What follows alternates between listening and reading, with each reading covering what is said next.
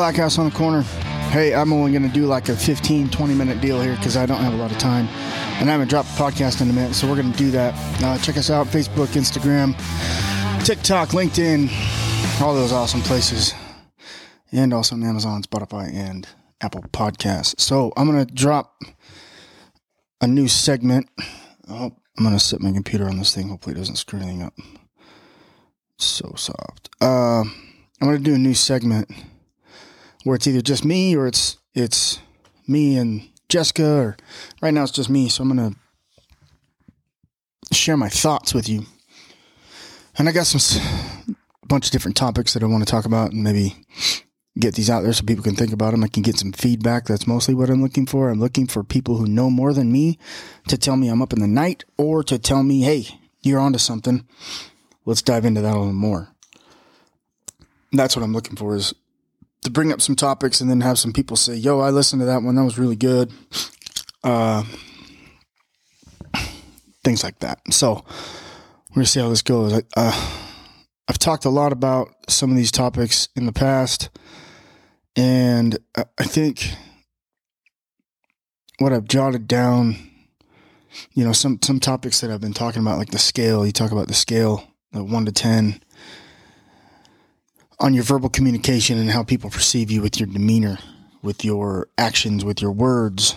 Uh, not so much a, a verbal com- or a physical conflict, but it's a verbal conflict. And the scale thing is like, it's really opened my mind to how I address people and how people perceive me and how people receive the messages that I transmit, whether it's verbally if it's just body language, if it's just how I hold myself or I carry myself. Uh, we, we, yesterday we had to take the kids to the dentist and we picked them up, checked them out, took them to the dentist and we grabbed lunch. The kids were super happy. Teeth were pretty good. And then we walked back into the school to check them back in at the, in the lobby at the front desk and I was just standing there behind my wife, and the, the kids were in front of her, and she was signing them in. And I was just kind of standing there, not saying anything, just being still. And there's like three or four ladies in the front office of the school, and they all kind of looked at me, and I could tell I was making them nervous. And one of them finally looked at me, and she's like, "Um, do you need help, or are you being helped, or what? What do you need?" And I looked at her. I was like, "Oh, I'm with these guys." And they're like, oh, oh, okay. Whew, that makes sense. And I said, yeah, I'm sorry. I, I know I don't look like I belong with them, but they some somehow claim me. And I walked out of the school with my wife, and the kids went back to class. And I thought, and I even said to Jess, I was like, I didn't mean to make them uncomfortable, but I felt it. Like I felt like they were uncomfortable. I didn't mean to make them. Uh, like it was almost like a I was getting like a a scared vibe. And you know when you when I talk about the scale, I'm I I didn't say a word.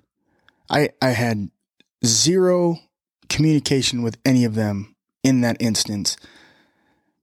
But I could sense that they were uncomfortable just with me standing there not saying anything. And I don't know if it's because I'm awkward or if it's because I'm super scary at five foot nine, or something was going through my head and I was mean mugging him because there was like something in my head that was giving me some sort of a persona that I was upset or angry. I, I don't know, but it was it was interesting because I didn't realize that I was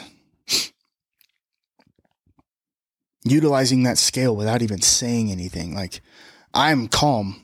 I'm not speaking and I'm just standing there kind of zoned out. And then I start feeling their their nerves or their anxiety or their tension or, or whatever I was feeling, fear or uncomfortableness at the least. And I started thinking, oh, I'm on like a six right now on some sort of demeanor scale. And I probably need to dial it back. And so I made like some jokes to kind of lighten the mood, like, oh no, they, I'm, I know I don't look like I belong with these guys, but they claim me. And, you know, I give the kids hugs and told them loved them and we'll see after school. And that was it. But it was really interesting, like Jess just told me she was like, you don't realize that like a lot of times when you just stand there and you look the way you do, or I have a, a look on my face that I carry sometimes, that can be even more intimidating than me saying something. And I'm really trying to work on being more calculated, more calm in certain situations in my life, and trying to make sure that the, if I'm going to say something, that it's something that is worth saying and something that is um, a, a real opinion of mine or fact. And so I'm trying to kind of slow down and help myself work through the thoughts that I have because a lot of times the things in my head I don't understand myself, and so I try and work through it before I'm going to share it with anybody. That's why I have my computer up and I have these five or six topics that I've written notes on because it's hard for me to to understand what's going on through my head, and it's hard for me to kind of filter out of my mouth without sounding like a crazy person or a psycho or you know uh, mentally unstable human being even though sometimes you know that might, might be true and and and i'm working on that right? Uh but yeah so uh, i've talked a lot about that scale 1 to 10 of verbally being verbally calm and then getting on that scale you know a, a 10 is verbally assaulting someone. Um and i didn't realize that that can also translate with body language and demeanor and just mere presence. You know when police officers show up there's a lot of guys who say, and it's not true, but there's a lot of people who say, you know, a police officer showing up on scene to something in and of itself is a use of force, right? Because we're an authority or we have the ability to uh, arrest people if we see probable cause to do so. And so that in and of itself, us being present is is a use of force in and of itself. And so sometimes on that scale, even my demeanor in that uh, school lobby was a use of not force, but it was like a use of well, created uncomfortableness for people because I just stood there and looked the way I do. Um, and and I'm working on I'm working on that. I, uh, this happened yesterday, so obviously didn't do a very good job then. But at the same time, it's like how many do I have to walk into every room and and show up with a big ass smile on my face and tell people, "Hey, I'm here, Barney the dinosaur, or goddamn Teletubby." So people are, are comfortable with me, or do I need to walk around in my Care Bear outfit the whole time so people like immediately have a smile on their face, like, "Oh, that's so cool! You're a Care Bear. It's not even Halloween. Are you crazy?"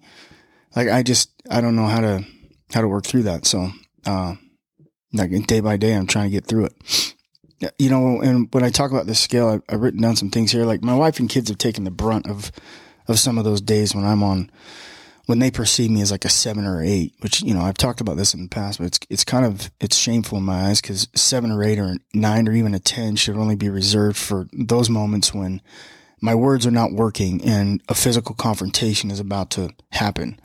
You know, and that should only happen at work or in like super very very extreme circumstances that people don't normally find themselves in, or sometimes people don't find themselves in in their their entire lives. They don't have that that moment when they have to put hands on people or or use physical violence to uh, survive something. Um, but sometimes I feel like when I'm in like a seven or eight on this scale of verbal um, confrontation, it I, I feel like I'm total I mean, you know, I'm in con- total control. I'm I'm pissed. If I'm a seven or eight, and I know I'm at a seven or eight, I know I'm pissed. I know that it's uh it's something that has enraged me and something that I'm super angry about. But I feel, and maybe I'm wrong, but I feel in control. And I feel like I can still gauge my reactions and I'm not code black as we call it in law enforcement where you just everything goes dark and you black out but you're still alive and you're destroying you know relationships or things like that. So when I'm at a 7 or 8 I feel like I'm in total control and I can uh, figure out how to communicate at that level. and I might be totally wrong. I, who who fucking knows? I might totally have this out of whack, and people are like, "Dude, you have no control when you're a seven or eight. But I feel like I do.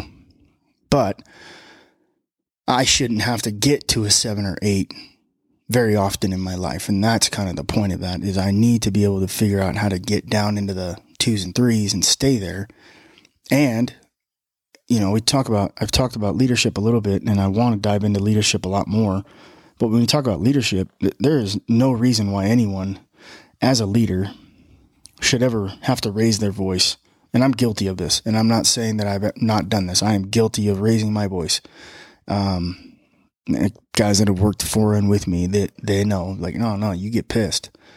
And, and that's, that's not good leadership. That's, that is, throwing a temper tantrum because you don't know how to control it. You don't know how to see things objectively and apply the right lessons to the right situations so that your guys can learn and then trust you to come back to you in the next go around when they have to learn some more. Um, also working on that. Like it's, these are all things I'm just working on myself because I suck at most of them. So, um, but I also think there's times when I'm enraged and I'm probably at like an 11 or 12. Uh, and people who know of the scale, they think, dude, this scale only goes to 10. Why the fuck are you at an 11 or 12, right?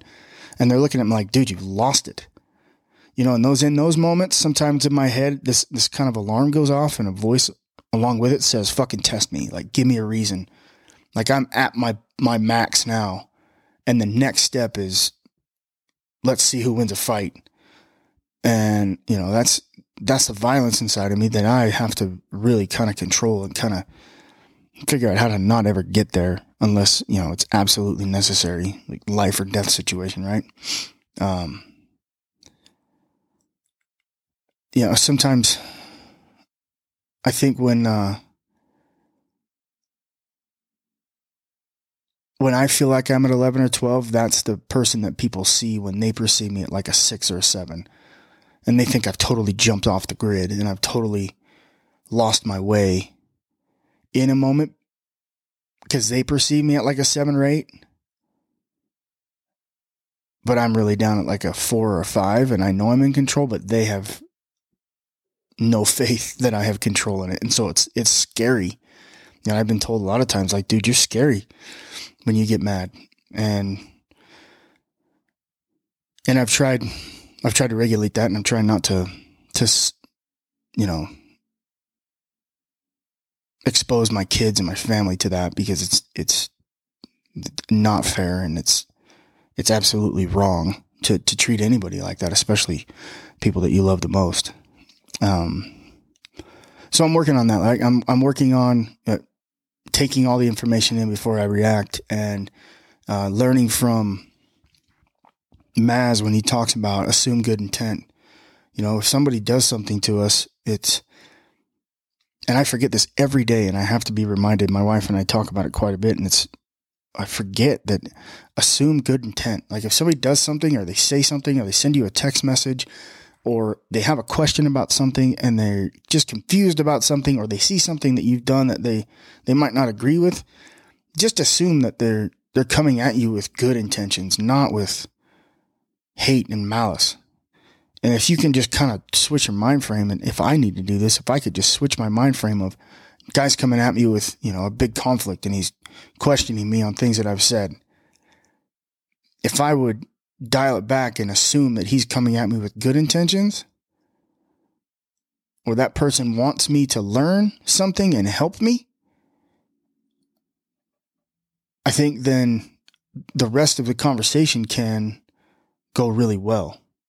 But if you immediately think, oh, this motherfucker's coming at me to fight, or he wants to say this and that about me, or say this and that about something I did or said, then if I don't have the idea of it, we'll assume good intent. Let's let's see where his what his real intentions are. If his real intentions are, I want to help you, then take that. Take the hand, take the, the extended hand and and get some help.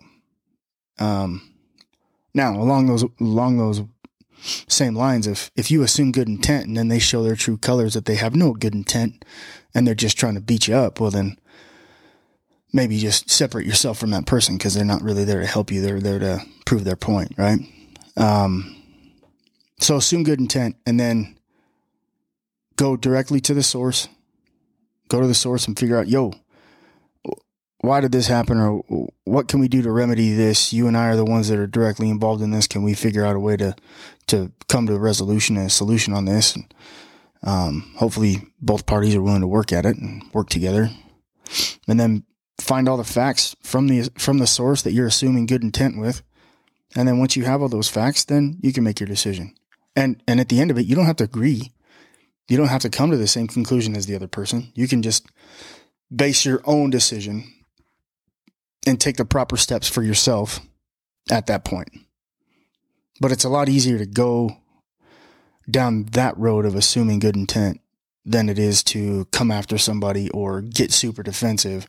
My wife and I we talked about this lately, and like we're, we're, we're defensive people. She and I for sure are defensive people, but I think society is very defensive, and it's uh, I credit it to to a lot of the bullshit that happens on social media and the, and the way we can just click our little keyboards and jump on people and make people feel stupid or judge people and throw out hate to everybody. And it's, uh, I, I think it's created a lot of defensiveness in us. It's not, we're not willing to accept people as easily as we probably used to be because we're always on the defense of, oh shit, I'm going to post this. Uh, I'm going to post this picture on Instagram or I'm going to post this ad on Instagram or Facebook or TikTok and I'm afraid people are going to judge me. Why, why did we go there? Why can't we just say fuck off? And say, I enjoy doing this. I enjoy doing podcasts. I'm going to put shit on podcasts that people might not agree with, but it helps me communicate. It helps me get things off my chest. It helps other people come into this blue room with me and they get to talk about things that help them and that can help other people. Um, why can't we accept it for that instead of getting defensive about stupid shit that doesn't matter? Um, you know, I was, I was, I was going through, I've, I've gone through a, a few things in the last six to eight months personally that have kind of tested me, um, tested me whether or not tested the, the my will to either level up or stay status quo or downgrade a little bit. And I think about a year ago, I decided, you know what, I'm going to start, I'm going to start doing things that, that helps myself and my family level up and progress on an incline, um, and keep getting better. And a lot of that for me is just communicating. And that's why I started this podcast was to help me communicate and help others communicate and then document the stories that people have had and, and understand what police officers go through and and and what normal people go through. And um as I've started to level up and I've I've told myself and I put it out to the universe that hey I'm ready to go. I didn't realize that when I said hey I'm ready to go. I'm going to start bringing on some obstacles along the way. I'm going to bring on some uh some bumps in the road. You know you can't level up without going through some shit first and that's kind of where I'm at right now with with this level up process is uh I'm definitely going to be leveling up in a way that we're going to go through some shit and that's the only way to get there. And I have you know with with the youth football thing everybody here that listens should have at least a glimpse of you know I had some shit go on with the youth football thing and it didn't go well this year and and you know I learned from it. Uh, I feel like I'm better for it. It's helped me. I've opened my eyes to a lot of different things. I also went through some shit. I got questioned about some stuff at work. Um, and trying to work through that and make sure that I'm still comfortable with who I am and, and what I stand for. And, and, you know, they've been, been tough, tough things for me to get over, but I know that it's only going to make me better. It's going to make me stronger and, and, and, and I'm working on it. I think it's, I think it's important for us if we're going to level up, we're going to level up through adversity. We're not going to level up because somebody handed it to us. And part of me leveling up is when Mike Capello, I'll call your name out again, Mike Capello, when he mentioned this scale thing to me, it was a moment for me to level up. You know, it was God or whoever you believe in set Mike Capello next to me that day, and he said that in the moment that I needed to hear it. And uh, it's changed the way I look at things, changed the way I've approached life, and I'm I'm grateful for it. Grateful for him, and I'm grateful that he shared that with me because it absolutely has helped me a ton, and I hope it's helped other people as well. So, um, anyway, this will be the first segment of a few of thinking with Nate out loud. Good luck. You're gonna find yourselves wondering if I'm crazy or not, but um, there's gonna be short segments of about 20 minute, 25 minute episodes. But again, check us out on uh, check us out on where are we at? Shit, Apple's podcast, Spotify, Amazon Music.